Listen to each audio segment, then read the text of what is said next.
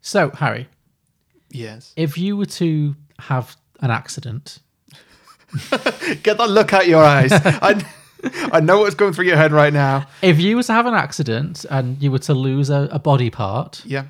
what body part would you prefer to lose?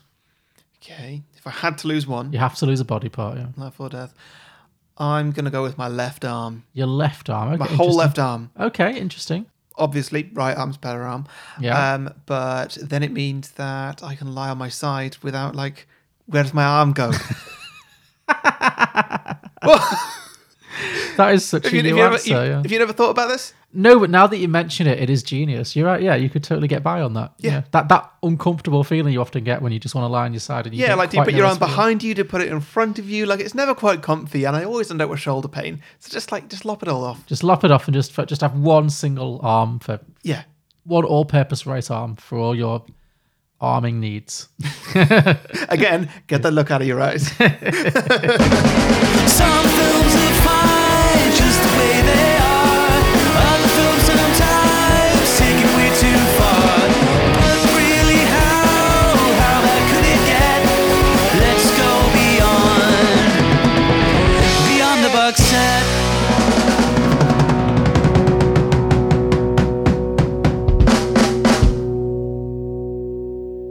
Welcome back, everybody, to Beyond the Box Set, the podcast where today we are pitching prequels, sequels, and spin-off ideas to Moonstruck. We'll also be pitching some drinking games and hanging with my listeners with the ideas they've posted on Facebook and Twitter. But first, we're going to talk about some of our favourite moments from the original movie and catch you up with a bit of a plot summary. I'm Harry, the host with the most baking skill, It's undeniable once again. Yeah. Yeah. Again, it's not a lot, it's just more than you. It's you, you can you can make a basic cake, I'm sure. Yeah. And joining me as always, the host with the most chest hair is John Lucas. really? Oh, you got a bit of fluff coming out there. Yeah. Yeah, I suppose. Yeah. Stop showing it. God damn. You are. You're not. You're not the hairiest person in the world. Actually, that is true. You've got the, your beard and your hair on your head, but Do you know my body that well? every inch, Harry, every every square centimeter. Okay, let's please move on. okay, so Moonstruck then. What do you think of this then? This Mm-hmm. is uh, uh, part three of our film starring musicians. Yeah, and this was my pick, Yeah. uh, so that should give you some clue that I enjoy this. Well, at the end of last week, I was torn between doing a really bad Madonna movie called Mm-hmm. The Next Best Thing, or this, which is a, s- a really great Cher movie. Which is the best thing. it is the which is It's not the I'm next glad you- best thing. It is the best. Oh, thing. I'm, well, I'm glad you agree. I guess it's a spoiler for your reaction to it. But yeah, I, I'm glad we chose this film. I'm glad we got to this at some point. um, Mm, yeah. Not to say that I don't want to at some point maybe investigate the film career of Madonna because that's a that's a conversation. um, but I did say I would try and keep away from really bad films for at least a little while. Mm-hmm. Um, so we agreed on on Cher, and I'm, I'm pleased. I'm always pleased to watch this film. Yeah. I think this film is completely charming. I think it's just delightful. is. but but how did you feel about it? Really entertaining. I'm glad. I'm, I mean, I'd be surprised if you didn't like this. It's a hard film to dislike. You'd have Yeah. to go a long way to dislike this film. Yeah. But it, it, isn't it just the most charming? Like, it's not the most like exciting plot in the world. You know, there's not that much that really happens. It's No, not, really. You know, it's not the most innovative film, but it's just it's just very likable. You can just Just so fun to watch. It is. Everybody's great in it. yeah, everybody's great. The acting is fantastic across the board. Every character has a little every character has a little thing going on. Mm-hmm. Like even the most minor one scene characters, they've got a little they'll have a little line or something that says, "I've got a backstory. I'm not just here to s- give lines away. I've got Yeah. a whole, I've got my own life going on. And it doesn't need to be in this film." But it's fine. I'm not going to waste time on it like some films do. It's not like Dreamgirls where it jumps and like Mm-hmm. Oh, wastes, God. Mm-hmm. where it like wastes time on characters you don't care about. It has its central characters, but it makes you care about everyone around them Yeah. which is which is really really nice. Yeah. and yeah, I love the fact that this is a this is a rom com. It's like it's a romantic film clearly with no young people. It's really like an, Mm-hmm. Oh, a yeah. grown up romance story. Say that Nicolas Cage is like early 20s. Well, that's the other thing. So Cher was forty one when Yeah. she made this movie. Um, how old do you think Nicolas Cage was? I mean, you, you guessed already. Yeah, I, I, I, well, I think I looked it up at the time. So I think e-, early 20s. yeah, he's something? twenty three. 23. Which I say work Cher. Yeah. 'Cause it doesn't really show. Like yeah. they, I, I love. She's, she's got some grey hairs at the start, but yeah, like, that's uh, that's for the character. yeah, I, I, yeah. Because But they, I don't know if it's I don't know if he's supposed to be playing older or they just decided to not make that a thing. But yeah, I love that. I always love a film where it like subverts the expectation and makes you know the woman older and the man much younger. But then the fact that they never mention it at all, and it's I never questioned it. I was like, No. of course he'd fancy Cher. It's Cher.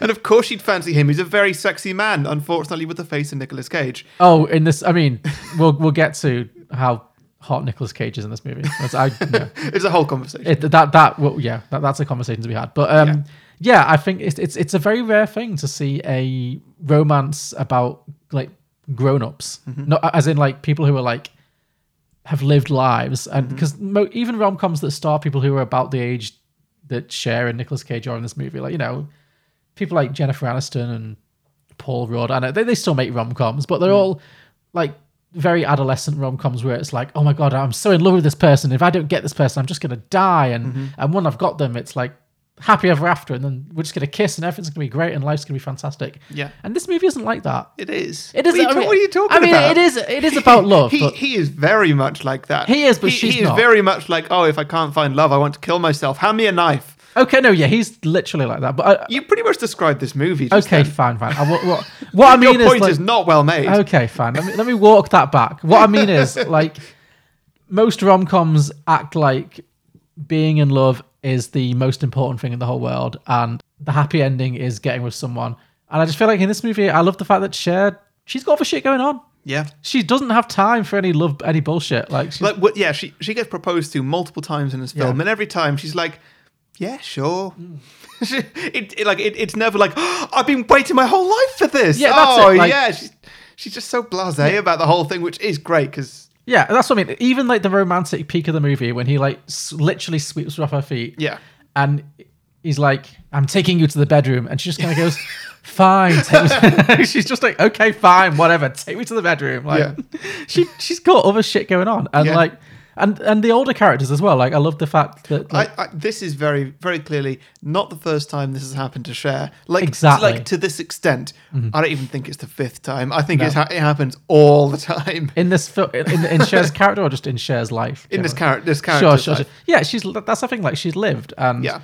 the older characters as well, like her parents and all the other characters. Like they're, it's not about how do I put it? It's it's it's like it's about people who have like already been through that stage of like falling in love and all that kind of stuff. And Mm-hmm. now they're just trying to get through every goddamn day the best way they know how. And Yeah, it's yeah. just, and it's nice. And it's very sweet. And it's about, it's just it's about like even though this film, I wouldn't say this film's realistic. It's obviously very silly, but there is a grain of like you know the truth of just like day to day love and just you know like being married for forty years or fifty years and what's that like and you know had what decisions do you make you know when when you've been in a long marriage and maybe it's not the way it was when you first started and Yeah. there's just some really lovely little moments about that and I really appreciate that none of that feels like it needs to be tied to a story about some twenty one year olds who are you know just wanting to shag all the time. It's like it's it's it's just a, a diff. It's you don't often see mainstream rom coms that are like this. I don't think. I think it's very distinctive in that way. I, I, I know what you mean. Like, and they- I'm not described it very well, but No, that like they definitely feel like grown-ups in Yeah. grown-up relationships, Yes. um, as opposed to much more childish versions of this story. Have some dessert. No, I shouldn't. Will you marry me? What? Will you marry me? Bobo, Oh, take the card away. Very good, Miss Loretta. Are you proposing marriage to me? Yes. All right. You know I was married and that my husband died, but what you don't know is I think he and I had bad luck. What do you mean? Well, we got married down at the city hall, and I, I think it gave bad luck the whole marriage. I, I don't understand.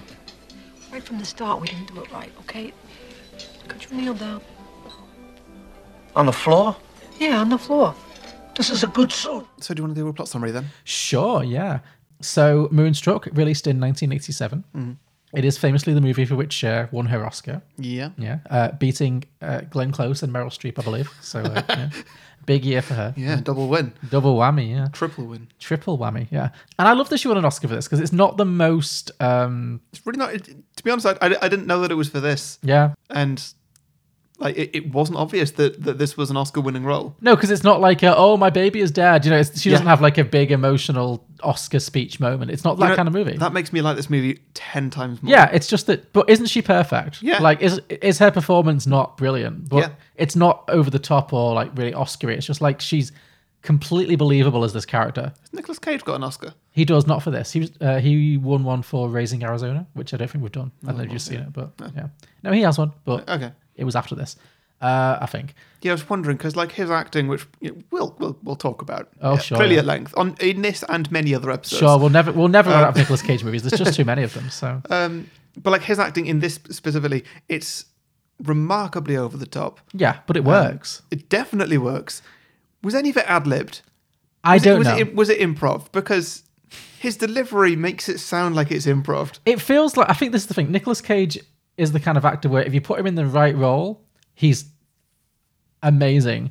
But if you put him in like the wrong role, he's just un- unwatchable. You know, Yeah. Hmm. like, it's just you have to use him well, and this movie just uses him very well. It's Yeah. perfect for him.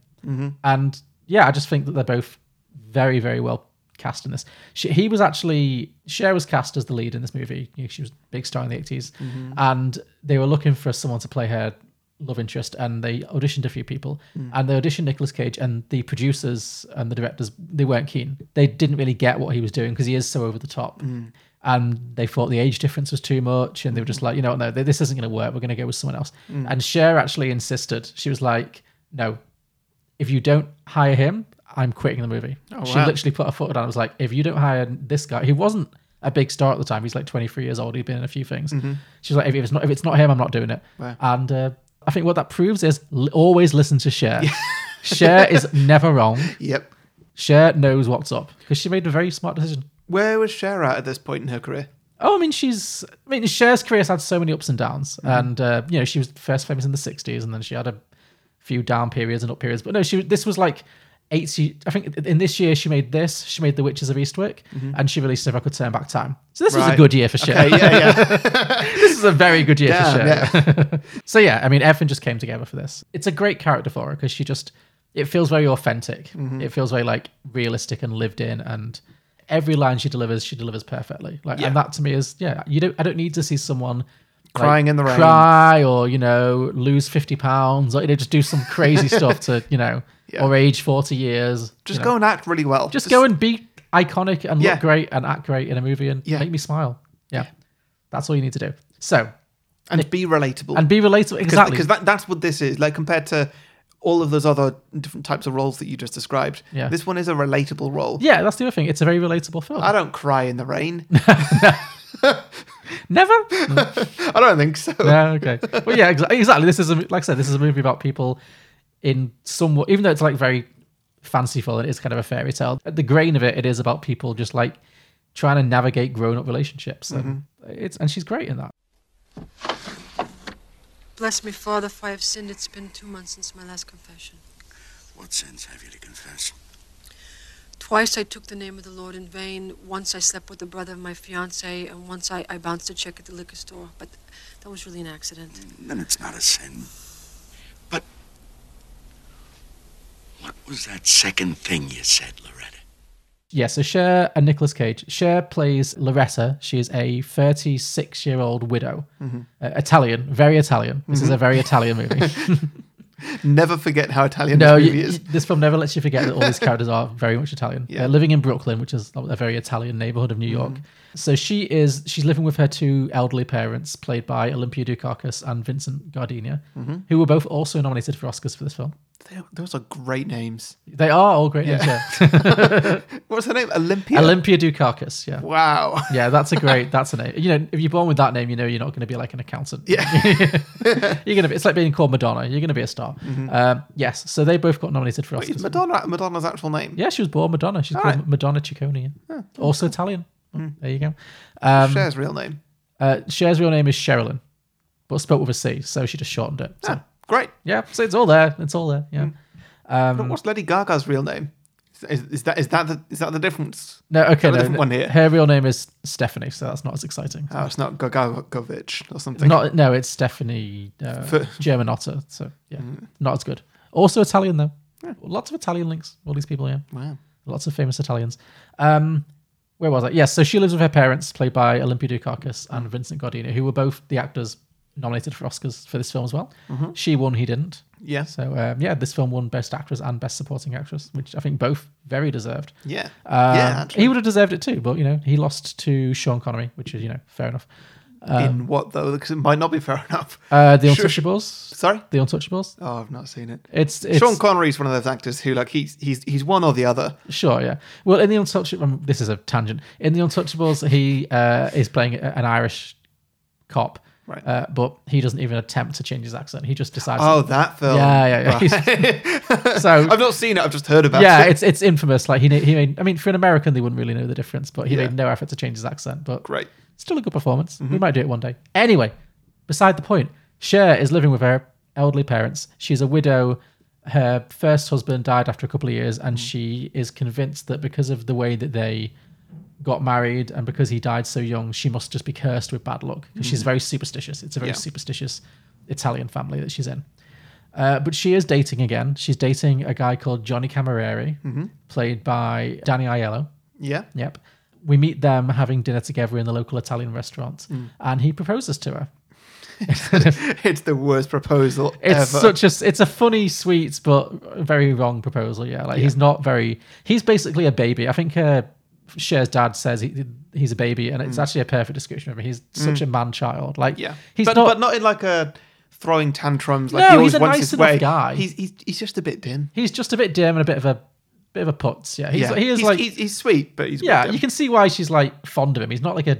That's the other thing. This film doesn't make. It'd be easy to make him like the villain, Yeah. so that you don't feel bad that he gets screwed over a little bit. Mm-hmm. But he's not the villain. He's just a, he's a perfectly nice guy. He's just a bit of a, I don't know, bit of a baby. Mm-hmm. Just he's just not. He's not share. You know, he.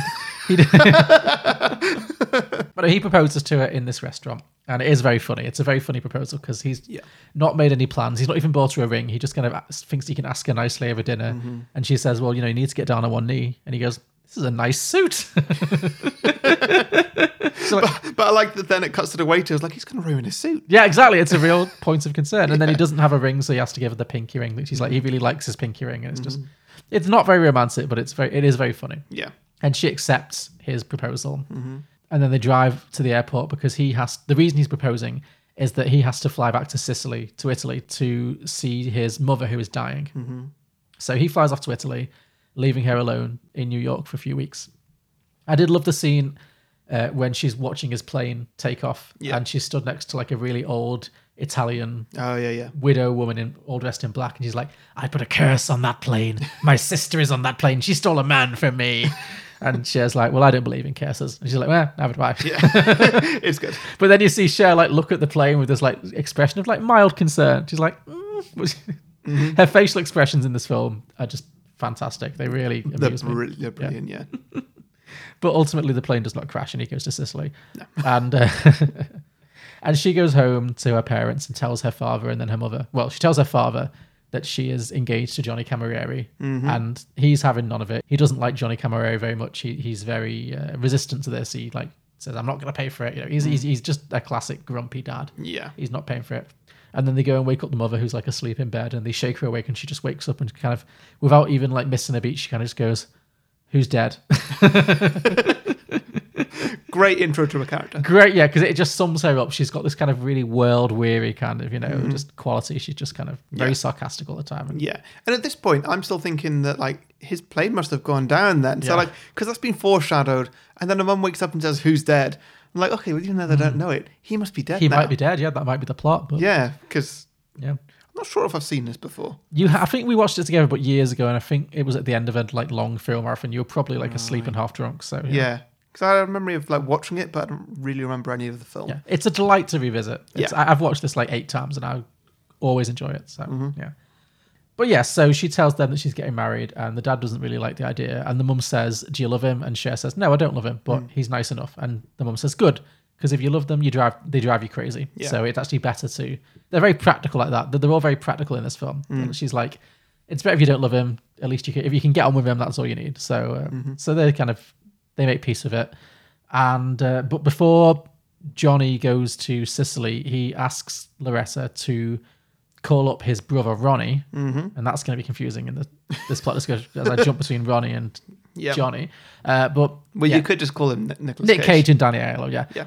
but yeah, so Johnny says you need to call my brother Ronnie and invite him to the wedding Hmm. um, because we have this feud and there's bad blood between us and we need to Mm-hmm. make peace. And I, I don't want to get married until I've made peace with my younger brother. Yeah. It's weird that he's doing that now rather than like a week ago just to be like, hey, Ronnie, our mum's about to die. Mm-hmm. Just thought I'll give you a last chance just to come and say hi. Well, I think this is all about his character, uh, Johnny's character being like this kind of a bit of a, a baby. Like he's clearly avoiding it and just pushing it all on Cher. like he's Mm, yeah. just running away basically, Yeah, yeah, and avoiding yeah. his responsibilities. So yeah, he's just he's like Cher, you fix my fam my five year family problem. Mm-hmm. I'm off to Italy for a week, And boy, does that backfire. and it backfires horribly on him, but, but it works out for everybody in the end. Yeah. but yeah.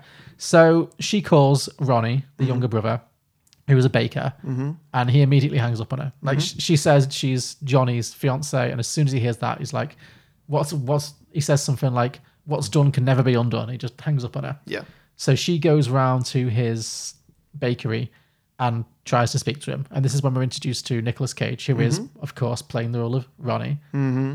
And yeah, I'm going to make a controversial statement here. Okay. I have never fancied Nicolas Cage more than I do in this bakery scene. I don't think that's a controversial statement. No, do you John. think it's it's fair? He's, he's Yeah. pretty hot. Yeah. I think it's absolutely like, because you don't see his face for a while. No, sure. Yeah. And that, that really helps. yeah, no, I know what you mean. Yeah. Because like initially he's just like, oh, that's just a really hot man, but then he turns to the camera like, oh, it's Nicolas Cage. I do not know how to feel about this.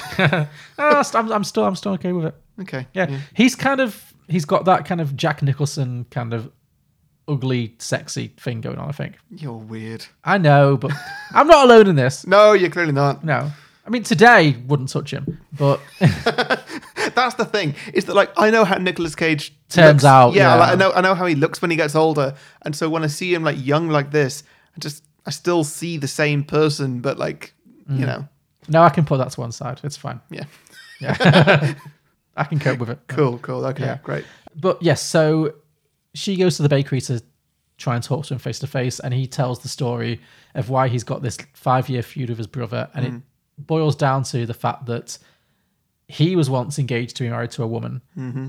and somehow Johnny distracted him by accident, Mm-hmm. complete accident, distracted him in the bakery, and Nicolas Cage, Ronnie, accidentally cut off his own hand. Yeah. It's so ridiculous. It but- really is. but he plays it so like well not straight he's Nicolas Cage he's playing it like to the rafters but in such a way that is so funny Yeah. like so he's going on about how he lost his hand like I lost my bride I lost my hand because that because when he lost his hand Mm-hmm. his fiance left him because she couldn't handle the lost the one hand thing Yeah. so he's like where's my hand where's my bride it's it's so- See, this is the sort of thing that really makes me think. Like, was this script written? Like, who wrote this? And and like, how did they write this and think that this was gonna work? but it did I know it did, because like, it, it's amazing. It's an iconic. It's an iconic scene in an iconic film delivered by an iconic actor. yeah I think But how do you write that? I think they really found the right. I don't know if anything was improv. I've not read anything to suggest that it was, but I just think Nicolas Cage was. I think Cher was very correct. I think he was the perfect actor to make this work. I can't imagine many other actors and this not just being stupid, Yeah. but because he, is just so inherently ridiculous, it just it just really works. Yeah, and it's really funny. Do you know about me? Oh, Mr. Cameron. What? Do you know about me? Mm-mm. Okay. Nothing is anybody's fault, but things happen. Look. This wood is fake. Five years ago, I was engaged to be married, and uh, and Johnny came in here, and he ordered bread for me, and I said, "Oh, okay, some bread," and and I put my hand in the slicer, and it got caught because I wasn't paying attention. The slicer chewed off my hand. it's funny because when my fiance found out about it, when she found out that I'd been maimed, she left me for another man. That's the bad blood between you and Johnny? Yes, that's it. Yeah, but I, that's not Johnny's fault.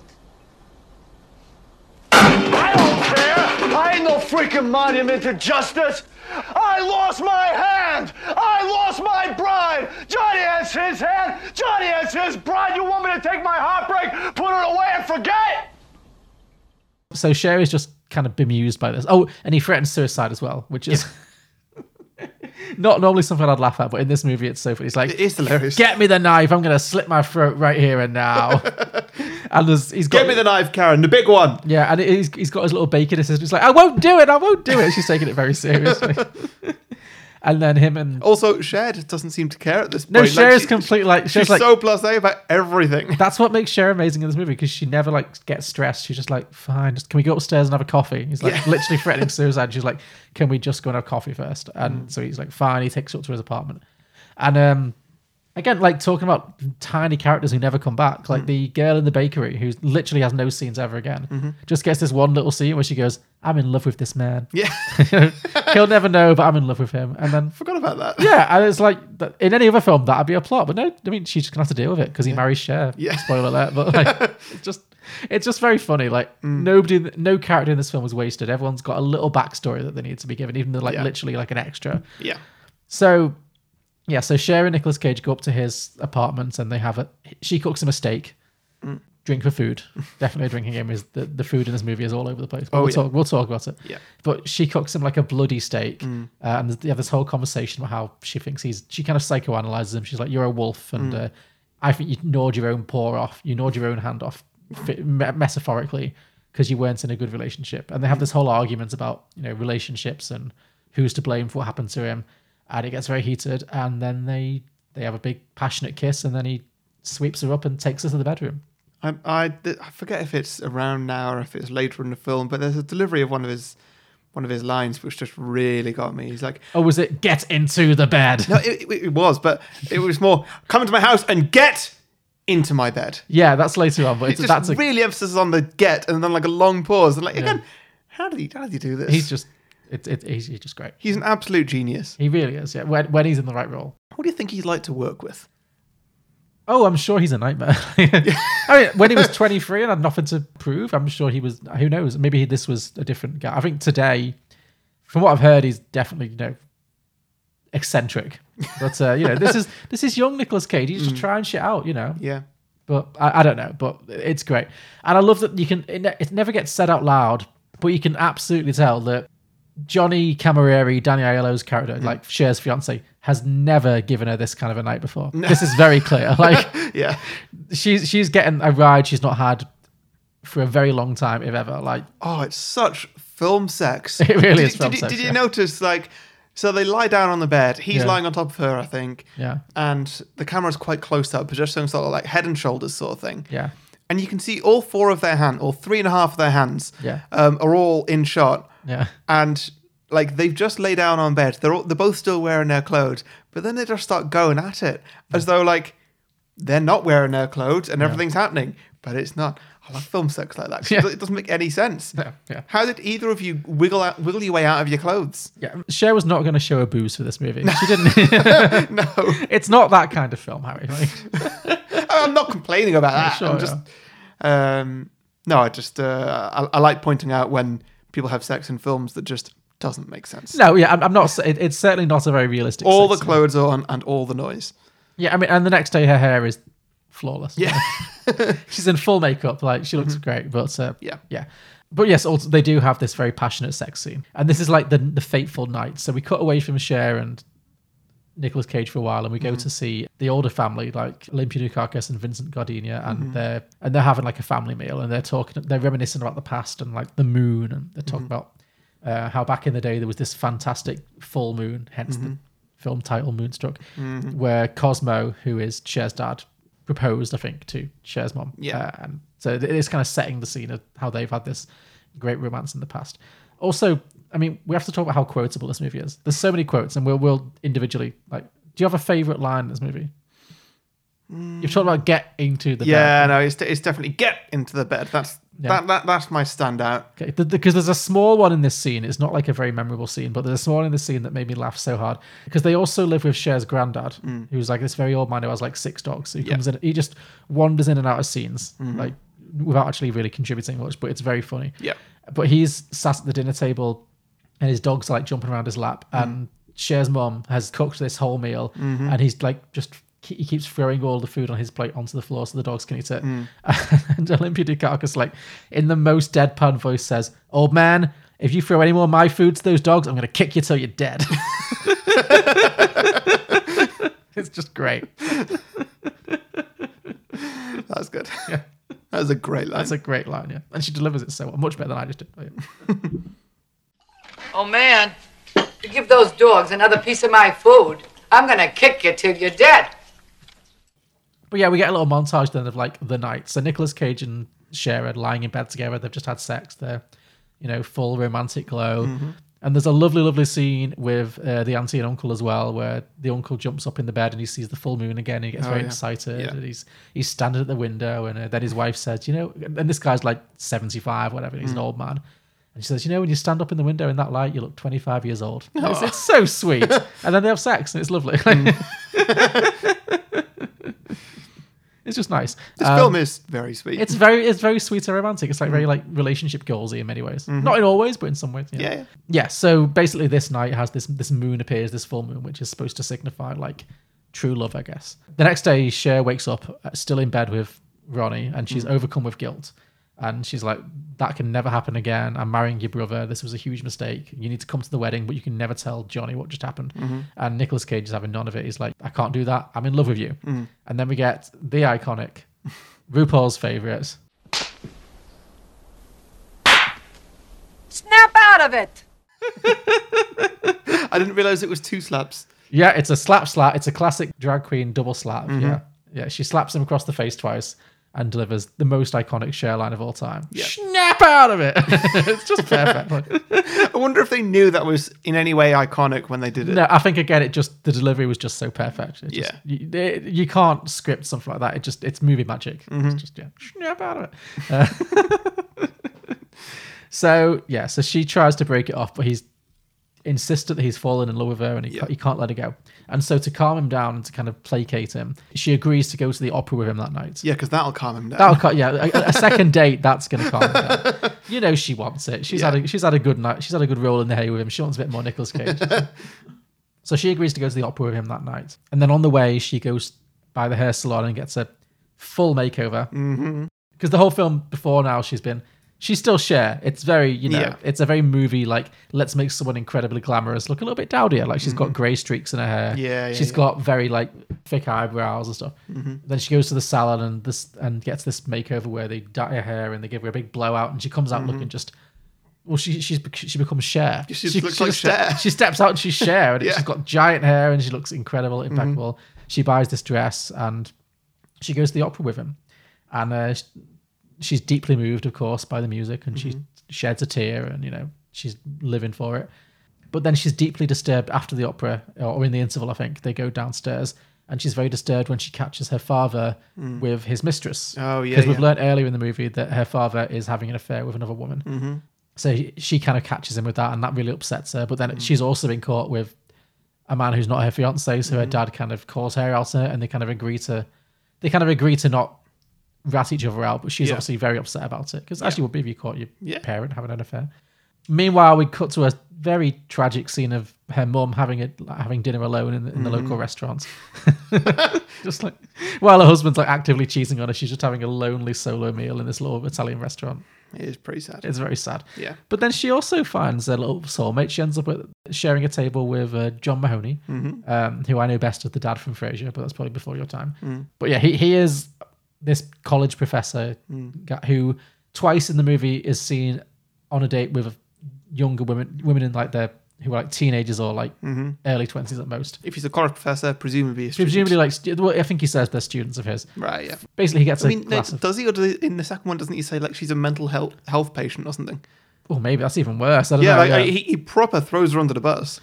Ma- I I don't know if that was like his. I think that was like his line to kind of excuse himself because basically, so, yeah. Mm-hmm. she throws a glass of wine in his face and storms out. This this young girl, uh, and then Olympia Dukakis kind of takes pity on him and invites him to her table, and they Mm. have kind of a heart to heart about. Uh, that they, they talk about love, and she asks him, "Why do men chase women?" And Mm-hmm. he says, "Probably because they're afraid of death." And she's like, "Yes, that's the answer I was looking for. They're afraid of death." Yeah. Um, but they ha- they really Now and there you get mixed up. Oh no, that was Johnny Cameron. Yeah. Yeah. yeah, yeah, that's her theory. Her theory is that men chase Yeah. women because they're afraid of death, and he doesn't know. Mm-hmm. But anyway, they have this dinner together, and they kind of they bond, they connect, they have a clear little bit of a romantic spark, Mm-hmm. and then they walk home together. But then he kind of invites her back up to his place, and she turns him down. She's like, you know what? No, I know my husband's cheating on me. I Mm-hmm. know my life's not great, but I also know who I am. I, I don't need to have an affair. I'm comfortable with who I am. And she's like, no, it's fine. I'm good. good night. It's, Mm-hmm. Yep. it's very nice. It's very sweet. It It is, is, yeah. So she sends him down. Meanwhile, Cher and Nicolas Cage are walking back home from the opera, Mm-hmm. and uh, she tries to leave him, but once again, he talks her into getting into bed with her, eh, with him. Well, basically, this is when he does the uh, "get into my bed" speech, which is great. Like, he does a whole big speech about It's how, it's like any other person, it wouldn't have come across as romantic. It'll come No. across as like kind of creepy. very much so, yeah. But weirdly, Nicolas Cage of all people, he pulls it off really well. Totally. I think it's just like he he's built up that rapport with the audience earlier in the film. That like, yeah, we've all fallen in love with him. We can see why Cher likes him. Absolutely, yeah. And also, as much as he's very intense, he's never like forcing anything on her. He's No. Mm-hmm. she's very much like making the decision. Like he's just saying, like, I love you. I think we should have sex. I think that's the right thing to do. Mm-hmm. And she's like, she thinks about it, and she's like, yeah, all right. Yeah. very nonchalantly, she's like, fine, okay, yeah, Yeah. let's do it. Uh, so they have they have another night together. And then we get this amazing shot of her having the most glamorous walk of shame of all time. like this is no this is no walk of shame I've ever experienced. You know, the walk of shame. You know, you're normally bedraggled, you look like shit. You know, you, you're hungover. Cher's just like effortlessly strolling through Brooklyn, like in this be- with her hair still fully blown out. she's got this beautiful red dress on. She's kicking cans down the curb. There's no. She's not vomiting. She's got no inclinations of vomit. Like it- this is like the ultimate walk of shame goal. But yeah. yeah, yeah, Yeah. But to look like Cher, To look like Cher, yeah, it's the dream, yeah. it's what I fantasize that I look like when I am doing the walk of shame, just like. uh, but she gets home and the family sits down for breakfast. Oh, sorry, I've skipped a bit. So before the morning, so that night when Cher's mom, Olympia Dukakis, when she turns down John Mahoney, then she gets into her house and uh, Johnny Camilleri comes back from Sicily. His mother has not died. She's staged a miraculous recovery. Mm-hmm. Uh, and so he has a little heart to heart with which I've got a question. Like, she's got to be what, like 80, 90? Hmm. Sure, yeah. She Like, seemed it- in good it- health. it's a- like, what, what do you count on miraculous recovery? Because, like, when we saw her before, yeah, she was lying in bed, but she was completely conscious and, like, flapping her arms about and everything. Like, she looked fine just lying down. So, was she ill? What was Yeah, this mi- well, that's, I, I don't miraculous think rec- she, I don't think she was really that ill. I think Yeah. he was just like using it as an excuse, Yeah. Right, yeah. or he was like very like panicky when actually there was nothing particularly wrong with it. But Yeah. whatever. She's fine. She seems to have recovered. So yeah, Olympia Dukakis has this conversation with him, and that's when she says, um, "That's because she has this theory that men cheat on their wives because they're afraid of death, but no man will admit it. But Johnny then admits it. He says, "Yeah, maybe it's because men ultimately are afraid of death." And, and she's like, "Finally, you told me what I want to hear. That's great." Yeah. And then I just l- I really love the scene when her husband comes in from like seeing his mistress, and she just kind of without any kind of preamble, she just kind of says, Cosmo, What? I just want you to know no matter what you do, you're gonna die, just like everybody else. Thank you, Rose. and he just he just gives her this like very tired look, like like, you know, he, like this is not the first time they've had this conversation, like the kind of look you give to someone you've been married to for like fifty years, and he just kind of goes, "Thank you, Rose," goes to bed. Yeah. it's great. It's so fun. yeah. Yeah. So, yeah. So they have this little heart to heart, and then he goes to bed. Uh, and then, yeah. So the, ne- the next morning, Cher comes home from her walk of shame, uh, and the family are all having uh, breakfast. Well, first she sees her mother, uh, and they're having a conversation, uh, and she admits that she's kind of having an affair with someone who's not who's not Johnny, and, and then Johnny knocks on the door, and then we get another. I mean, there's just so many quotable lines, but again, and it's all in d- the delivery. Cher's mom says uh, when Johnny knocks on the door, Cher's mom like freaks out a bit, and she goes, "You've got a love bite on your neck. Your life's going down the toilet." it's just so funny. It's Ronnie on the door, actually. Ro- It it is actually Ronnie at the door, but they didn't know that. So yeah, Ronnie turns up, and then Johnny turns up shortly thereafter, Mm-hmm. and then Cosmo comes down. The whole family's basically around the dinner table, the breakfast table, I should Mm-hmm. Yeah. say. They're all around the breakfast. Well, table. everybody's there before Johnny, like including the aunt and uncle, Yeah. the granddad, all six dogs. Everybody's there. They're all waiting for Johnny because, like, right, okay, it's the breakfast, it's a new day. Let's get some drama out in the air, eh? yes, that's it. Because then yeah, Ronnie comes ar- around and basically forces Cher to admit that she's in love with him, and Yeah. she doesn't want to marry Johnny. So everyone's like, "Oh God, Johnny's going to come. She's going to have to dump him, and it's going to be in front of everybody." But also during Mm. this time, just as like a, a starter for the drama, um, Cher's mum does confront her husband and just say like stop seeing her or something like that. Oh yeah, that was a lovely scene. I Yeah. thought that was after Johnny turns up, but you're right, it's not. No, yeah. So they're at the breakfast table, and Cosmo sits down, and um, the the mum, uh, Olympia Dukakis, says, uh, "Have I been a good wife to you?" Hmm. And he says, "Yes, you've been a wonderful wife. They've been married for like what fifty years, probably." Mm-hmm. Um, and she says, "Well, then I want you to stop seeing this mistress." She kind of drops the mic. She's Yeah. like, He doesn't really say anything. "No." He he, he, just, he stands up and he slams the table. Oh yeah. And then he like he has his ragement, but then he sits down. and He says, "Okay, fine, I'll do it." And, and, um, It's a great reaction. It is a great reaction, yeah. And then he says something very like depressed. He, he says like, um, "One day a man wakes up and realizes his entire life is based is built on nothing." Mm-hmm. And she and I think this is the moment that wins her the Oscar because it's such a beautiful little moment. And she Mm-hmm. kind of looks him like square in the eyes and says, "Your life is not built on nothing. I love you." And then they hold hands and uh, they Mm. Mm-hmm. Yeah. say they love each other. And it's it's it's, it's, It's a pretty lovely cute. little, yeah. I loved all the uh, wh- while this is happening, Yeah. all the reaction shots from Cher and Nicolas Cage. Yeah. Like Cher is doing a perfect, like covering her face with both hands, like in shock, just like, oh my Yeah. god, I'm so embarrassed. Yeah. I've, I've got, I've got my boyfriend here. My husband's just coming, and like, my parents are doing this in front of everybody. I couldn't do it any other time. Oh, mum, I'm so embarrassed. Yeah, And then Nicolas Cage, he, he- he's like eating He's just- cereal he's or just something. Just, living like, for I, it, I'm- yeah. I love this. yeah, he's living. I love this family. This is He's great. living for the drama, yeah. So it's it's because he's he's a dramatic little bitch. He's, loving, he's, he's loving this. This is what he wanted. So, so yeah, they, they reconcile. He agrees to to stop seeing his mistress, and it's, Mm. it's very sweet. Uh, al- also, there's a again just like side plots that don't get any time in the movie, but just like nice to have.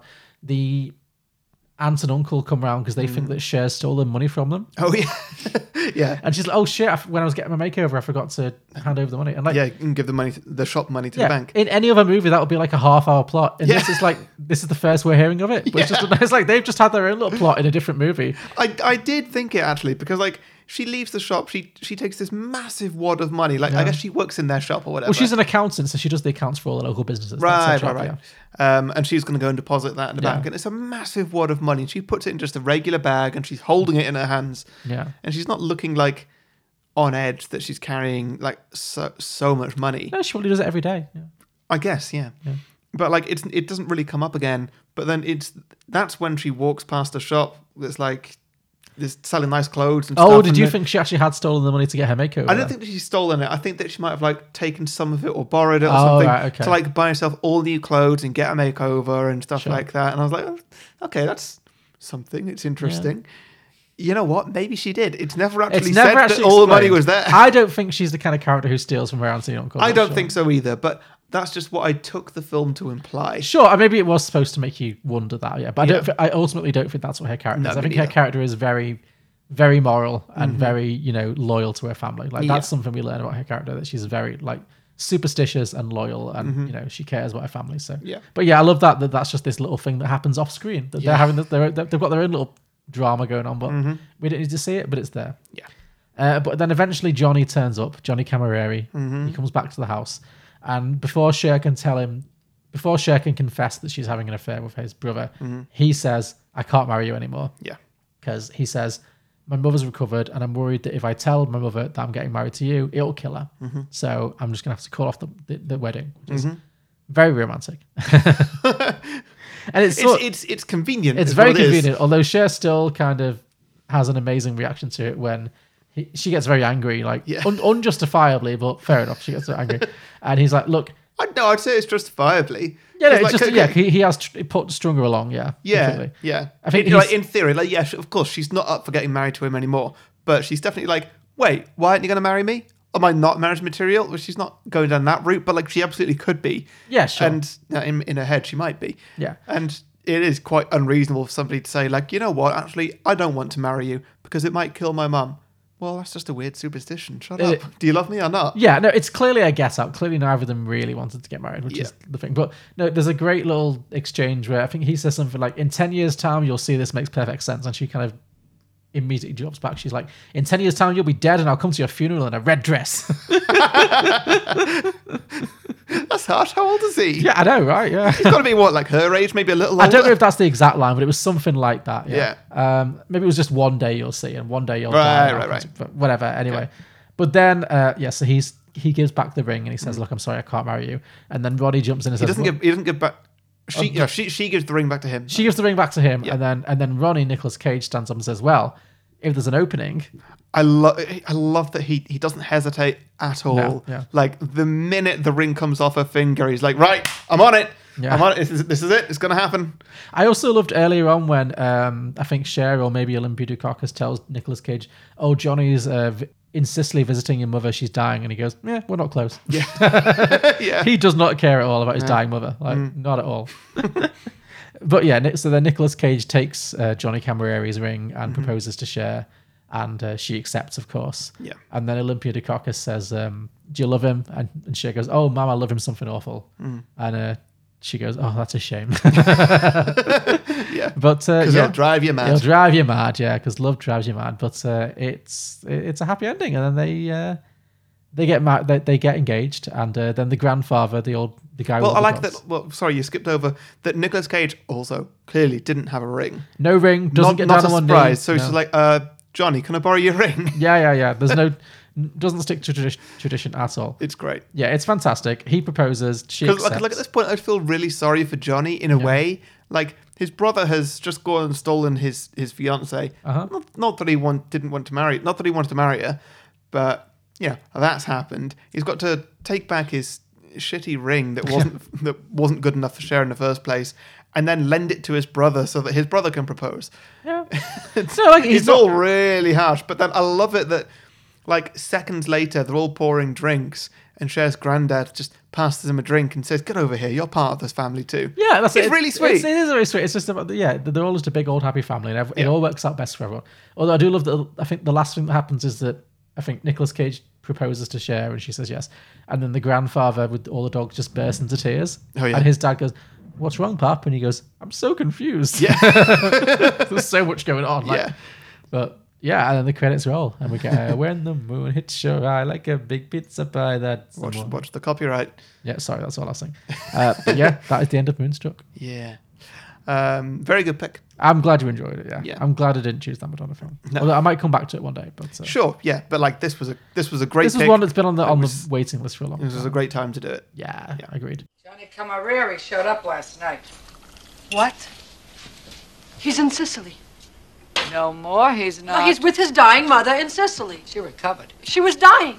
It was a miracle. A miracle? This is modern times. They ain't supposed to be miracles no more. Well, I guess it ain't modern times in Sicily.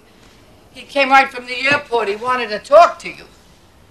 You, you got a love bite on your neck. He's coming back this morning. What's the matter with you? Your life's going down the toilet. Okay, shall we get on to drinking games? Sure thing. So the first one I've got is drink for a hand gesture.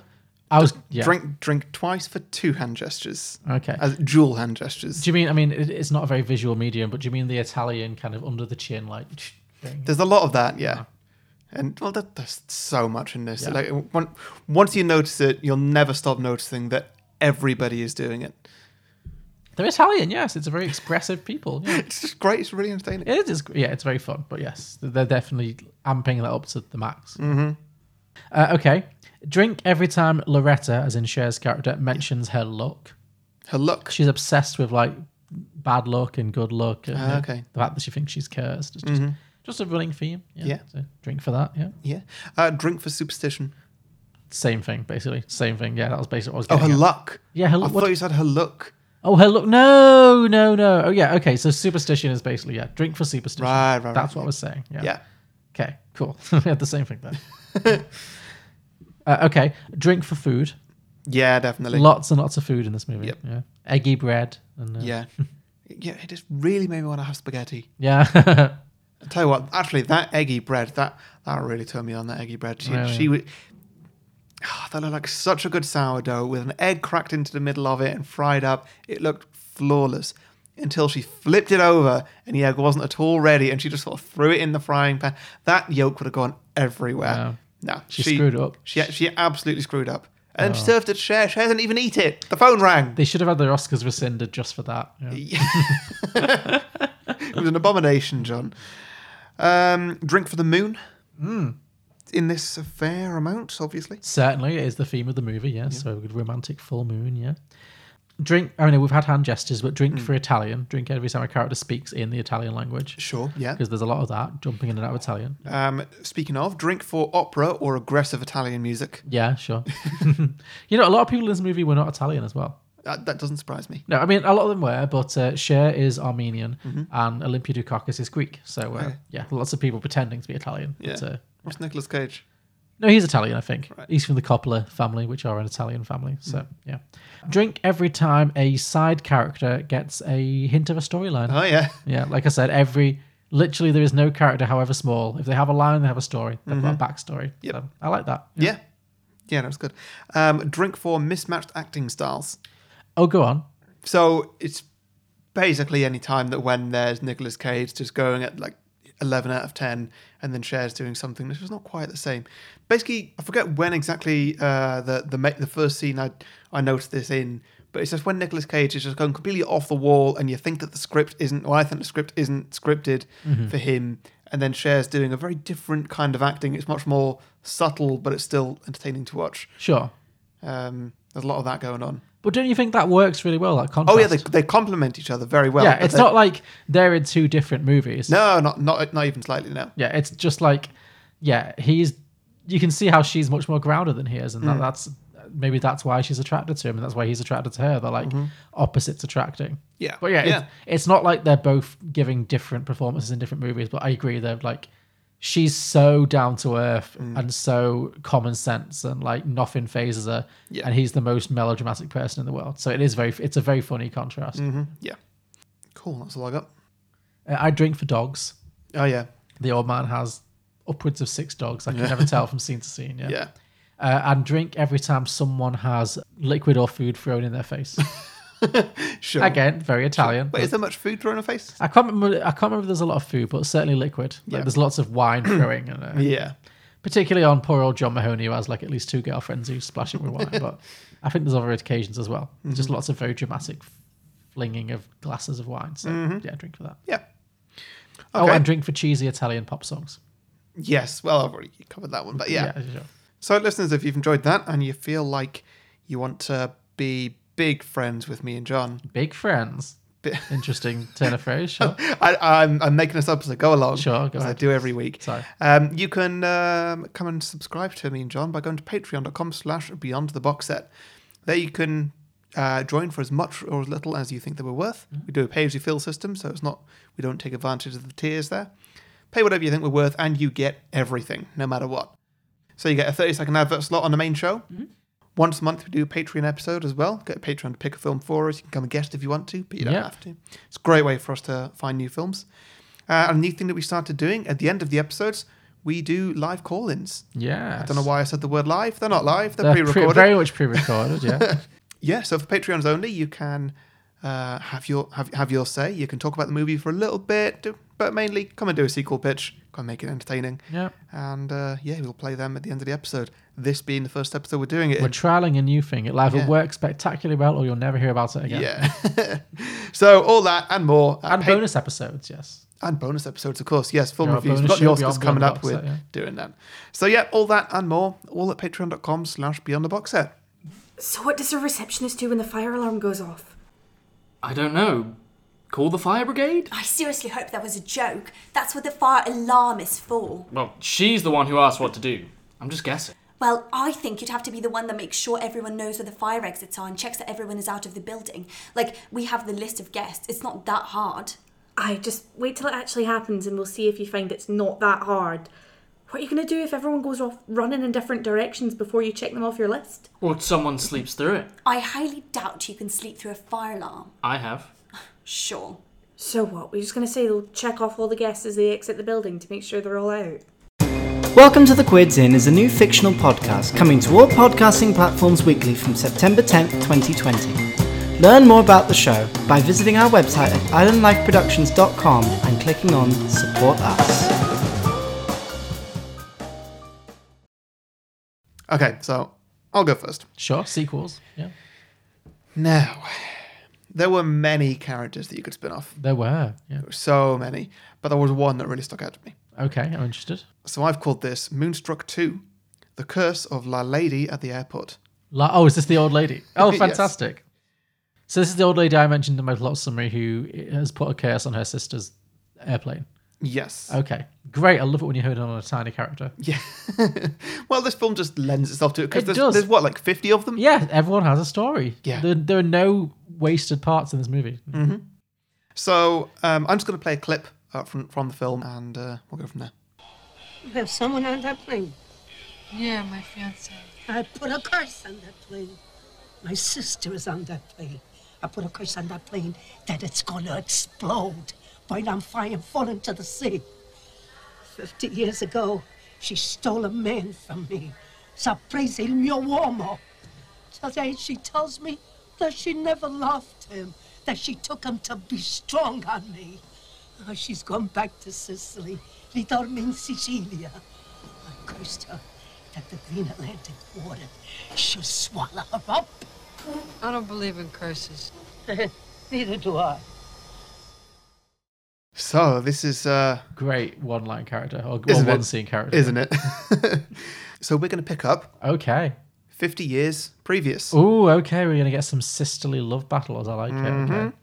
So back in the 30s, the 1930s, in Italy, uh, we are going to have a film with a little love trio. Sure. There are going to be two sisters, and there's going to be a man. Okay.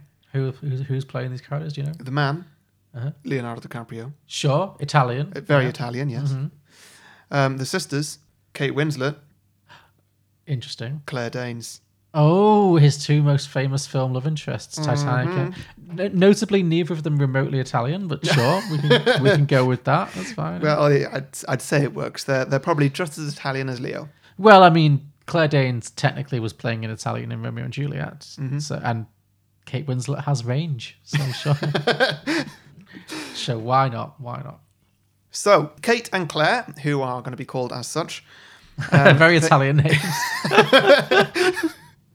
um, they own a restaurant together in Venice. Okay. It's a very well regarded res- restaurant, one of the best in the city. Kate likes it because she's small. Uh, sorry. Kate like. what? Uh, that made no sense. Um, Kate likes it because it's small. Okay. She's the chef, so Right. it basically means that she doesn't need to do loads of work. Okay, so she likes having a small business. She's Yeah. not all about. She, she thinks it's friendly. Yeah, it's nice. Uh, whereas Claire, who runs the business and the she works front of house, she wishes that they could grow the business um, because they're doing so well. ah, okay. Conflict. hmm Now, one day, a very fancy man comes in. A fancy man. Um, obviously, this is Leo. Claire recognises the quality of his suit and uh, sits him at their best table in the window. Okay, now, question. Yeah. Sorry. Is this present day Leonardo? They are all their current ages. Yeah, they're all about mid 40s now, I think.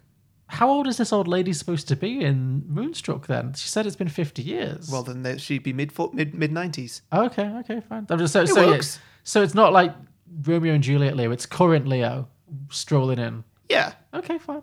I don't think that a Moonstruck sequel would have the budget to do a C- CGI de aging. No, I'm, I, I don't uh, think. So. and I'm, I'm not thinking of CGI. I'm just thinking, I'm just trying to get the timelines in place. That's fine. Okay, cool. Yeah. So, yeah. They're all, yeah, they're- I'd say they're all their present ages. Maybe they're going to be playing a, a tad younger or something, but Sure. No, okay. Fine. I'm here for it. Yeah. nothing too ridiculous is happening here. Sure. So yeah, Claire she uh, sits him in the best window, the best seat in the window, Mm-hmm. best table in the window, and uh, she flirts with him a bit as you know as, pa- as is partially her job, but also it's not difficult. It's Leo. So sorry. Remind me. Kate Winslet is the owner, and Kate Winslet- Claire, D- Claire Danes is the waitress. Yes. Okay. So which well, well, one's they, Cla- they, they, sorry, they, they both own it. They own it together. sure. Kate works in the kitchen. She's the head chef. Right. Claire is the front of house. So is Claire flirting with him or Kate? Claire. Claire is flirting. with- Okay. Yeah. Just keeping it straight in my head. Yeah, Carry yeah, on, yeah. Sorry.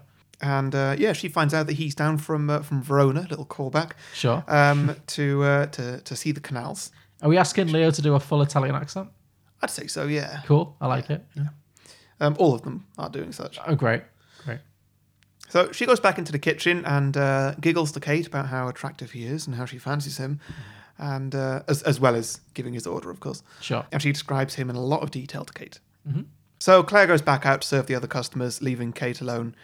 Um, and uh, Kate looks a bit annoyed and has a bit of a rant to uh, one of the one of the other staff members there. because she's trapped in the back all the time, whereas Claire Exactly. gets to go and like flirt with people. Sure. Exactly. Okay. So yeah, she's saying that Claire gets to look all pretty and meet all sorts of fancy people, while Kate has to stay out of sight and cook all the meals in a super hot kitchen, which makes her sweaty and just generally quite unattractive. Okay. So it's kind of a like pretty sister, ugly duckling situation kind of thing. Yeah, I- I'm not saying that, like she's ugly, but like No, but I'm yeah, but like but, she's but, but, not. but when somebody's actually working in a kitchen, like Yeah, sure. in re- in real life, it's it's not an easy place to look. yeah, no, we're, super we're attractive. priming her for the makeover, is what we're saying. Yeah. Hundred percent. Yeah. Yeah. Maybe she's got thick glasses on and everything. I don't Sure, know. her hair is frizzy from all the, hair, the, the, the food, smoke, Mm. and stuff. Yeah. So meanwhile, out in the restaurant, Leo has just finished his meal, and it's the goddamn best pasta he's ever eaten. Oh wow! It's so good, in fact, that he's not just going to leave a hefty tip. He's asked Claire if he can meet the chef and shake their hand. Oh, okay. So he goes back in just as she's finishing her rant, and my forehead is always covered in grease, and I could swear I found a dreadlock the other day. Leo, standing behind her, clears his throat. Uh, so it's a classic meet cute. Yeah. She turns around, all embarrassed. Her face is red as the tomatoes on the chopping board. um, it could be embarrassment or just the heat of the kitchen. Sure. And he says, That was some of the best pasta I've ever eaten, and I just wanted to meet the chef who cooked it up. Even though Kate looks an absolute state, Leo looks to her with that strong, confident face, and she just loses herself in his eyes. Mm. Clara stood behind Leo with a big scowl on her face. You know, clearly jealous, yeah. yeah, of course. Leo he thanks Kate, lightly kisses her hand, even though it's a bit sweaty and has tomato juice on it. He sees past all that. He sees her Exactly. inner beauty. Yeah. Yeah, and he leaves. He's very thankful to Claire on the way out as she sees him out, Mhm. um, putting a hefty tip in her hand. She says, "Come again, won't you?" And he he nods as he leaves. Sure. Mm-hmm. He's he's gonna come again. He's, he's probably gonna be a regular now. Several times a night, probably by the end of this story. He replies that you simply must come back to the best restaurant in Venice, Uh-huh. in his opinion. So the next day, when they open up the restaurant again, they've both got a big spring in their step. Kate is singing to herself in the kitchen, she prepares, and Claire is dancing herself around the restaurant as she sets the tables. That evening, when Leo comes in, Claire is waiting at the door for him and sits him at the same table with a bit of a giggle. The two of them flirt a little, and he gives her the eyes as he places hi- his order. She hesitates a bit, realizes she's left a bit of a long pause, Mm-hmm. and apologizes and leaves with a big blush on her face. He eats another delicious meal and asks to meet the chef again. He goes back, and Kate has done her best to make herself look nice. okay. So she's not had a makeover, but for, like from somebody else, she's done her own. She's do- she's done what she can. Yeah. Yeah. It's not the best. No. She's uh, she's let her hair down. She tried to brush it. It's Not, i- it's not is it gone one of well. those things where her lack of finesse is kind of part of her appeal? Yeah. Sure, yeah. okay. Makeup's a little sloppy. It's there. Sure. It's not. It's yeah, there, you- she's you- you- tried, you- yeah. you can see that she's Are we setting up that he's more attracted to Kate than he is to Claire, and Claire's very jealous? Is that kind of what we're trying to go for here? I'm trying to go for ambiguity. I'm not, I've- I Ambiguity, don't okay. feel like I've done it very well, but I'm trying to. Yeah. Okay. Anyway, so Leo walks in and gives her that look again, Mhm. and he asks he asks both of them this time. You two run the best restaurant in town, and you have the most delicious, heartwarming food and the most friendly waiting staff in all of Italy. Mhm. When was the last time that somebody cooked for you two? Oh, okay. And so Leo hangs around for the rest of the evening, chatting to them both when they're not working, and he even pitches in a little bit here and there, just sort of waiting until like they close up, basically. Sure. And so when they've seen all the customers out, Leo insists that the two of them sit down and open a bottle of wine while he goes and prepares a meal for them in the kitchen. Oh, okay. They sit for about half an hour or so um, while the full, full moon shines in brightly through the window, um, and they hear, Well, the moon, it's. Of this-" course, of course. um, just out in the background. Um, they actually get through two bottles of wine while they just gossip and chat together, like they always used to before the business took over their lives. Sure. Okay. So a bit of a um, fun in, inter- interval. Yeah. It's cute. But it's the last happy moment that the sisters share. Oh God, they're not going to black out, are they? No. Okay, good. it's not that story. no, I'm not, I'm not gone there. Oh, thank God. Okay. Um, Leo comes out and waits on them hand and foot. He brings them more wine. He serves them very fancy, a, fan- a very fancy three course meal for, for all three of them to share. He sits with them. They sit, they eat, they laugh together. They have a great time. Leo can't decide who he likes more, and they're both battling for his attention. Mhm. They talk and they laugh as the, as the camera pans out of the restaurant and over the moonlit canals of Venice. And that's the end. Okay, and that is, and it's gonna like. So, who do you think is gonna be the old lady in the airport whose sister stole from? Her? Is that the It's, am- it's ambiguous. Who knows? the great mystery? So it's Yeah. like which sister is it? That's Oh, interesting. Okay. So who who who who got Leo and who actually loved him?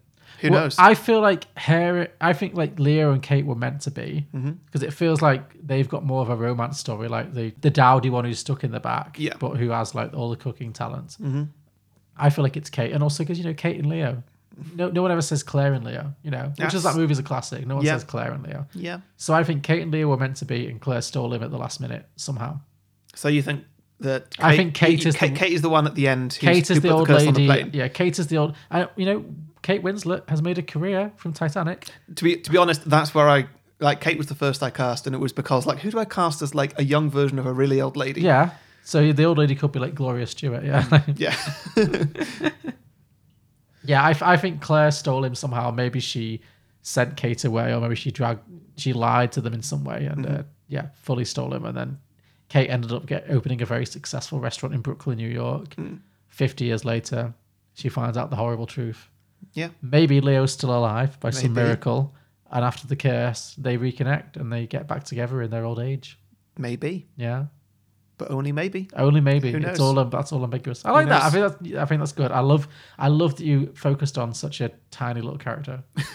Well, she was a great character. She at the was a same great time. character. No, no, I mean it. I'm not being sarcastic. I Yeah. think it's fantastic. I, I love. Well, it was a character that like there was enough to go on. there's like- clearly a backstory. Yeah. She yeah, because explains like the, the the other baker who's like, I love him. Yeah, like, there's not actually anything there- there, there- yeah. There's not really much there. There's the aunt and uncle who they run a shop or, Yeah. some, or or an accountancy thing. Like, yeah, sure, there could be something there, but they've not given me anything yet. Sure. Yeah. Um, whereas the old lady just like, yeah, well, my sister stole the Yeah, man she from told me. and- she tells you her whole sequ- her whole prequel pitch in her Yeah. one scene. So, exactly, yeah. So there it is. Like it. Very That good. is, what was um, the title again? Moonstruck Two: The Curse of La La Lady at the Airport. Curse of La La Lady at the Airport.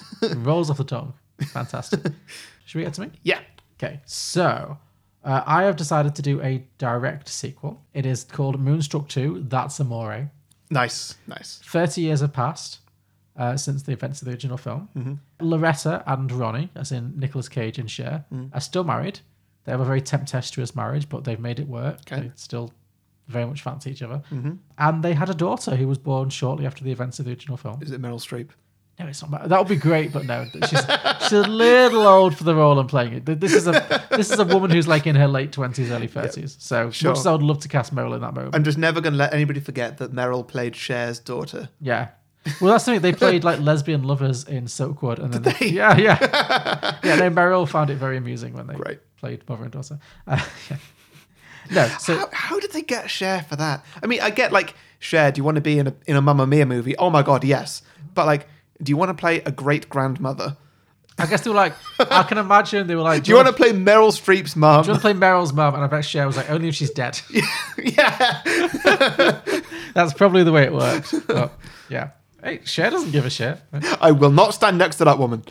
Do you remember when we watched Mamma Mia 2 in the cinema and Cher appeared at like the 90 minute mark in the Yeah. movie? And like you just see like the bejeweled glittering foot step Yeah. up the, and that those really Yorkshire old ladies Oh, sat opposite us were like, "Oh, there she is." so funny. Loved it. So are we though. I know it was great. It was a great moment. Like that. That's Cher just does great movie appearances. Like it's always an event. No, it's not. It's not Meryl anyway. It's not Meryl. Oh, Uh, well, I need to watch that again. Maramir too. Yeah. Yeah. I watched it with my mum recently. She enjoyed it. Yeah. But no, it could be Amanda Seyfried. I'm not sure. I've not. Oh no, actually, I have cast this person. But um, Okay. So Sorry, I, I've already forgotten. Where are we? So Cher, it's 30 years later. Right, Cher's yeah. still married to Nicolas Cage, and they have a daughter who is in her late 20s to early 30s. Mm-hmm. And this daughter is called Gabriella. 'cause It's got to be Mm. a very Italian name. So Gabriella. Nice. Yeah, yeah. And she's been off living in Europe for several years. She went off to study and she stayed in Europe for like maybe like 10 years. But she's, as we pick up this movie, she's moving back to Brooklyn to see, to be closer to her family for the first time since she- in like a decade. So obviously, Cher and Nicolas Cage are very excited. Their daughter's, the baby's coming home. Sorry, my Italian accent's going to really wander in this episode. No, but go they're for very it. excited about that. So Gabriella comes home, and I'm thinking, who can play Cher's daughter? Mm-hmm.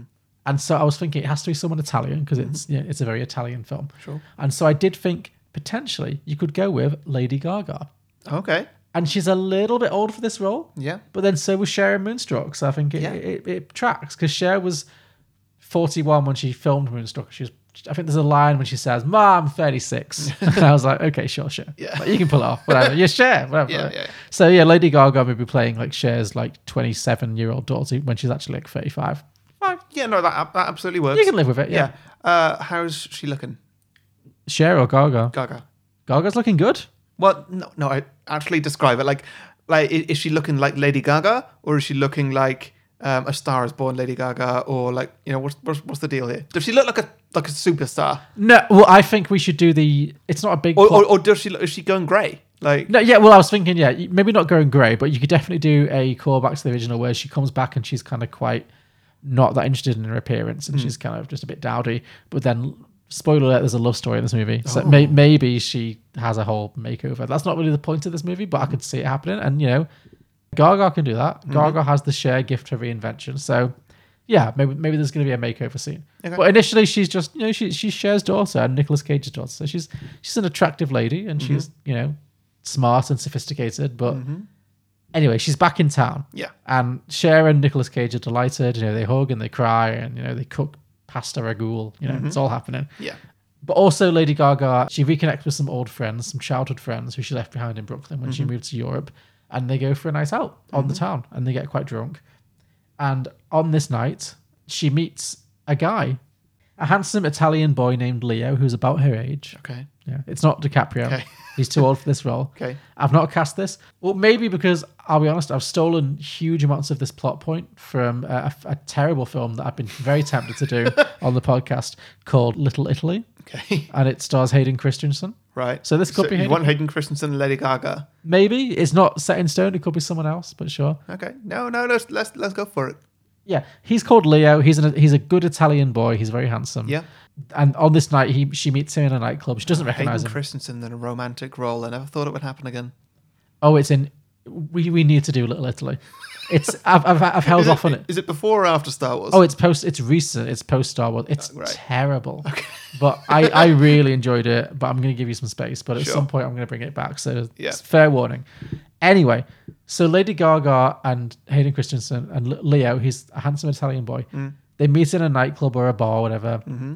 One thing leads to another. They end up spending the whole weekend together. Yeah. Mm-hmm. They have a romantic weekend. They fall in love. And it's only at the end of that weekend when they're saying goodbye to each other and they're like making plans to meet again in the near future because Mm. they both like each other so much that they realize that he is, in fact, the son of Salvatore Campiolo, who is Nicolas Cage's greatest rival.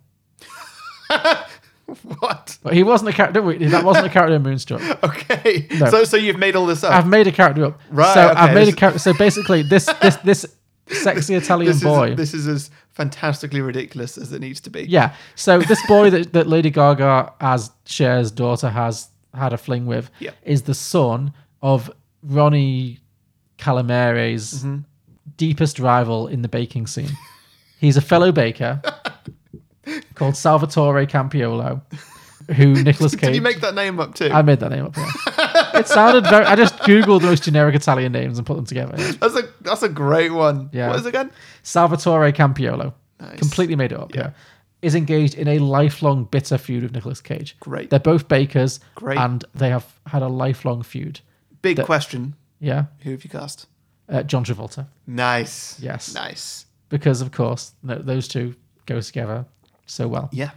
So, yeah, it's John Travolta as the dad, lifelong feud with Nicolas Cage. The reason for that feud at this point is unclear, but they uh, they hate each other and their families can never speak. It's I'm basically setting up a classic Romeo and Juliet situation. I can tell you. Yeah. Oh, also, I'm saying John Travolta as Salvatore Campiolo should have an eye patch. I already assumed he did. Yeah, well, because Nicolas Cage has what has lost his hand. Yeah. and Salvatore's lost his eye. They, they need to be evenly matched. Yeah, no, it, it that fits so perfectly. Yes. So they're in a bitter feud, but nevertheless, they're so much in love, this couple, that um, Leo, Hayden Christensen, Mm-hmm. proposes to Lady Gaga and she accepts. Right. But they can't tell their families because this feud, it's bitter. It's a bitter feud. So Lady Gaga, Gabriella, she tries to tell Cher and Nicolas Cage, and Nicolas Cage does not take it well. so badly does he take it, in fact, that not only does he forbid them to get married, he also orders Lady Gaga to grab the kitchen knife and threatens to slit his throat in the kitchen right there and then. Oh, he's so entertaining. He's so over the top, yeah. Yeah. And Cher, of course, is more level headed. She's like, Johnny, calm down. I'm like, you're crazy. Say it. My Italian accent's good here. Yeah. Snap out of it. There yeah, it she is. slaps him, yeah. Yeah. Uh, snap out of it. Meanwhile, we cut to Salvatore, John Travolta being You equally think if this furious. did get a sequel, that they put that line in? You'd have to. It's it's the most iconic. It would was Cher, voted. Would, Sh- would Cher deliver it, or would somebody else it deliver has it? to- who else can deliver it better than Cher? Like it was. It is one of the hundred. It was voted one of the hundred greatest film quotes of all time in Yeah. Empire magazine. So it's, Okay. it's a truly great line. Yeah. Anyway, uh, John Travolta as Salvatore is equally unhappy. He's having a whole bitch fit about this Mhm. marriage as well. He's not having it. Whatever. Yeah. Uh, so this has only made the feud between the two families even worse. Mhm. So both of their parents forbid the match and tell them to separate. Mhm. But Lady Gaga and Hayden Christensen, they're too much in love. Gabriella and Leo, they're too Yeah. much in love. They keep seeing each other on the slide. It's a classic Romeo and Juliet. Their their, their families are separating them, Mhm. but they love each other too much. And the family feud escalates and only becomes more urgent when Gabriella discovers that she is pregnant Oh, okay. with Leo's baby. oh. Yeah. And they're too scared to tell their parents because with the rivalry having reached fever pitch, Ronnie and Salvatore have challenged each other to the year's annual Baker of the Year contest. and they're going to go on a head to head battle. Great. To, Great. Uh, and the- I, lo- I love the drama. yeah, the, and the challenge, the challenge they both have to face together or against each other is to flip the most pizzas without stop without stopping in a row. Okay. So they're both like making pizzas and Yeah. like putting all the ingredients, putting the cheese, putting the toppings on, Mhm. putting the oven, like making the most pizzas and then flipping them and starting the next one Mhm. without stopping for a breather. Wow.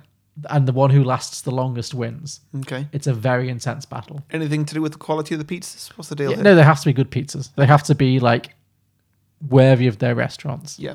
So they have to keep making these pizzas until one of them drops, basically. Right, That's the okay. challenge. Yeah. My money's on Cage. Yeah, they go head to head in this pizza making competition. I, I think he's got way more um, Stamina. stamina. Yeah, Yeah. It, it lasts 18 hours. wow. 18 hours, and neither of them has stopped, and they're flipping pizzas next to a giant hot baking oven. Yeah. And they're flipping and baking and seasoning with the, as fast as they can. You know, they're shaking. Cage's only got one hand. How's I he know doing it's this? it. Well, well, Travolta has only one eye, and there's no depth perception. You know, it's it's Oh, tough. yeah, Yeah, yeah. And meanwhile, Cher's in the background like Johnny, you're gonna kill yourself. Yeah, yeah. Uh, she's trying to reason with him, try and talk him down. Yeah. Hmm. But they neither of them will give in, so they're both like literally risking their own lives to bake these pizzas to Mm-hmm. win this competition. Can we have John Travolta's wife um, also just shouting stuff at him, but she's never on screen. She's not. She's not cast as anybody. She's just always an, an off screen. Yeah, well, I was thinking you could have like Marissa Tomei or something, but Oh, yeah, whatever. yeah. Doesn't matter. Yeah. Uh, yeah. So so they're in the midst of this battle, and eventually, like they're both like dripping with sweat, and they're both old men. You know, th th- it's it's it's risky for their health. And eventually, Gabriella and Leo Mm-hmm. Well, come. they're not old men. They're like in fifties. They're like in their s- like, late fifties. Yeah, they're they're not young men anymore. Once they, they're pushing themselves to the limit. Yeah. So Gabriella and Leo come running in, and they try and calm it down, and they're like, "Look, this has to stop. You, you're gonna kill yourselves." Mm-hmm. And then she admits that she's pregnant, and that makes Nicolas Cage even more angry. And then he wants, want, he's even more upset. Once again, he's trying to grab the knife. He wants to slit his own throat. Yeah. He tries to shove his face into the oven, and Cher's like, "No, you're crazy. Snap out of it." Um, She's just thrown that line out left, right, and left, centre. right, and centre. Great. Yeah. Yeah, and so basically, Cher and Lady Gaga and Hayden Christensen pulled John Travolta and Nicolas Cage out of their suicide bids and are like, "Look, this is ridiculous. Snap out of it. what is? Where did this feud come from? What is? What is the reason behind this feud? Why do you Yeah. two hate each other so much?" Yeah. and they both finally admit. Nicolas Cage starts first. He says, "He stole my grandmother's ancient recipe for pasta ragout." And then John Travolta goes, No, you stole my grandmama's ancient recipe for pasta ragout. Mm-hmm. And they both look at each other and they realize all this time they've had the same grandmother. so they both, for like 50 years, have thought that each has stolen the other one's pasta ragout recipe. Yep. Turns out this recipe came from the same grandma Yep. who was both of their grandmas. They are, in fact, cousins. Right. So John Travolta and Nicolas Cage burst into tears, hug, hug it out, make peace. The Yep. feud is over, and they decide to work together from now on. And they decide to bury the hatchet. Right. Okay. And then and they all eat pizza. And that well, then Lady Gaga, who is like fully pregnant at this point, Mm-hmm. and Leo, uh, Mhm. Hayden Christensen, they both look down at her pregnant belly and look at each other and go, "Does that mean we're related too?" Yeah. and then Cher just goes, "That's amore," and then Cher sings a song, and then the credits roll. Yeah. Great. And that's the end. Yeah. Yeah.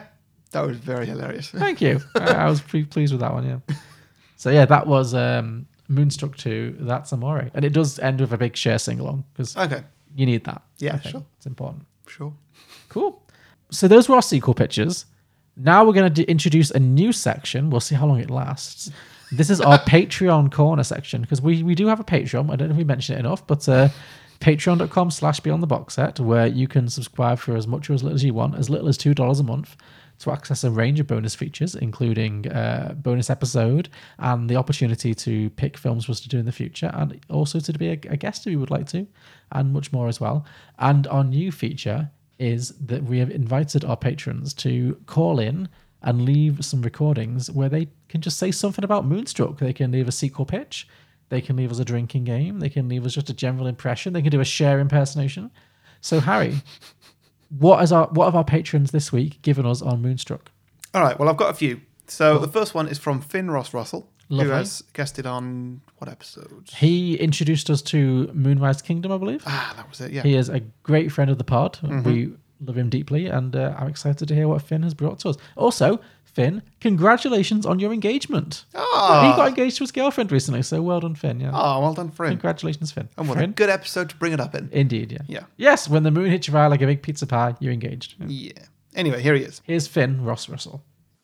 So for Moonstruck, I'm thinking a straight up remake with Lady Gaga and Bradley Cooper in the male and female lead roles, since apparently remaking films that didn't need to be remade is exactly what the two of them are used to doing.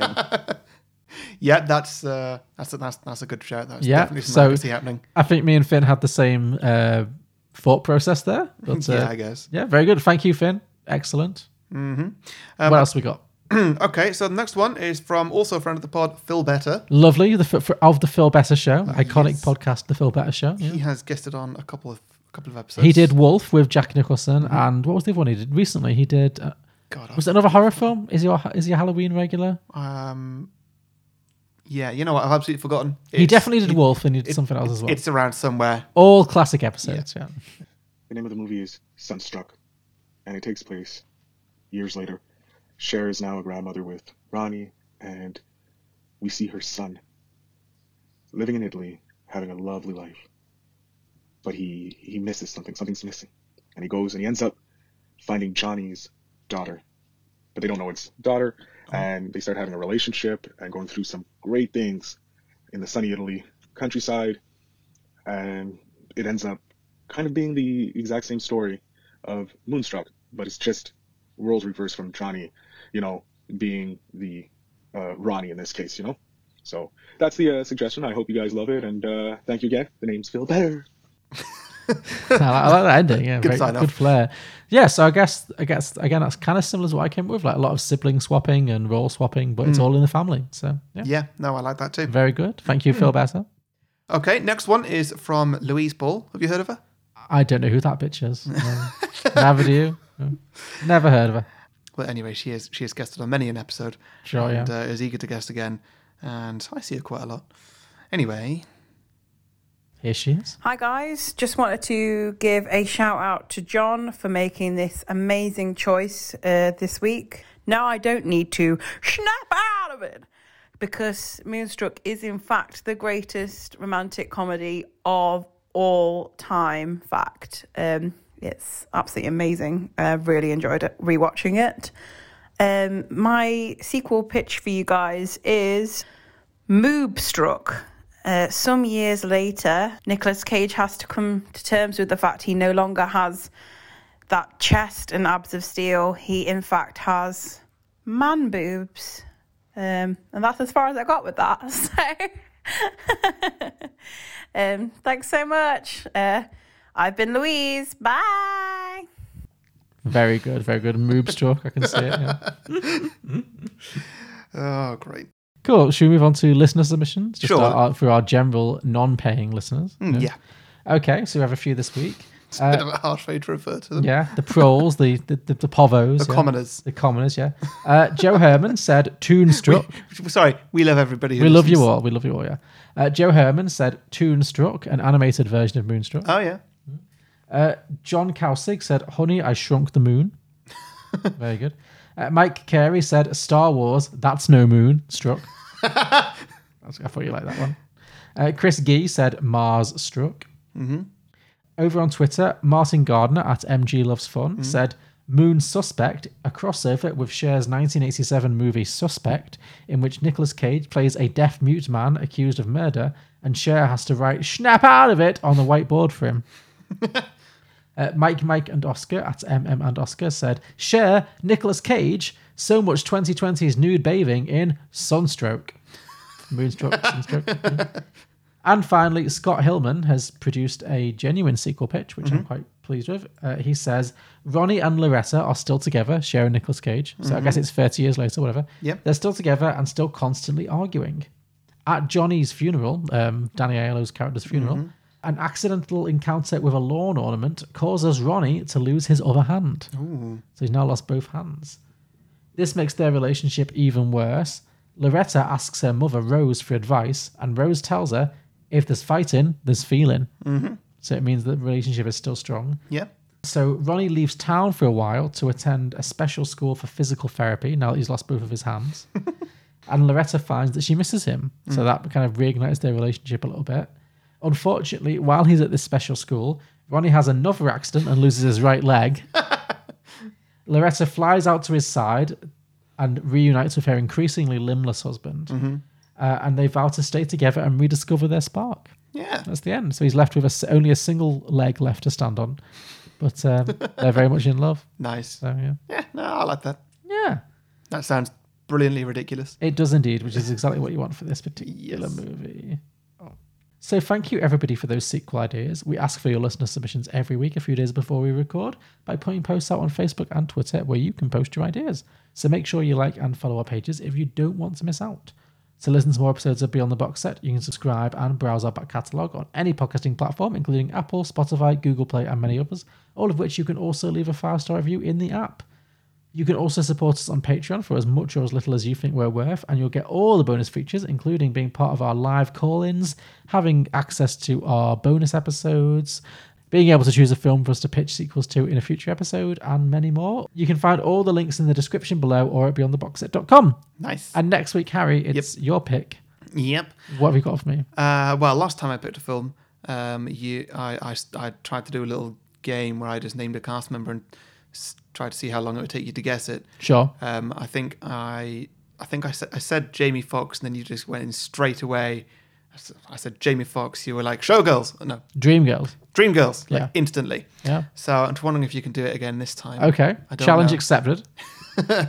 Um, I'm going to give you a clue by clue. The first word of the film is the. That, okay.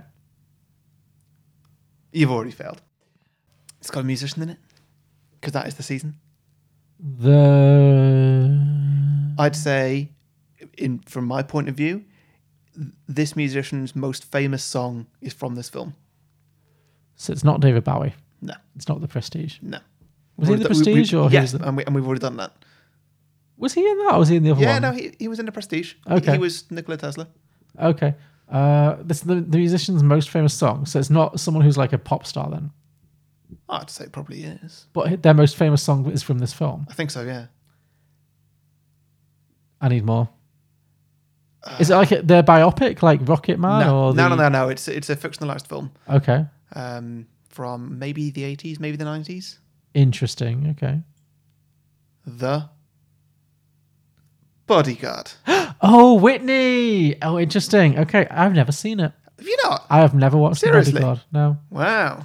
Okay. Wow. I've You've struck gold. Yeah. yeah. I was mean, like, may, may, maybe we'll see how it goes. yeah. I was like, what famous singer has a film in which their most famous song? But of course, The Bodyguard. Well, it, it could have been Dolly Parton as well, I guess, for Nine to Five. But Sure. Yeah. which I considered. But I mean, there's, there's probably others. Sure, yeah, okay. So Whitney Houston's The Bodyguard. Mhm. Interesting. I have not seen it. I'm intrigued. Nice. Okay, so listeners, join us next week for The Bodyguard, starring Whitney Houston. yeah. So thanks everybody. Thank you very Um, much. See you next week. Take care. See you later. Bye.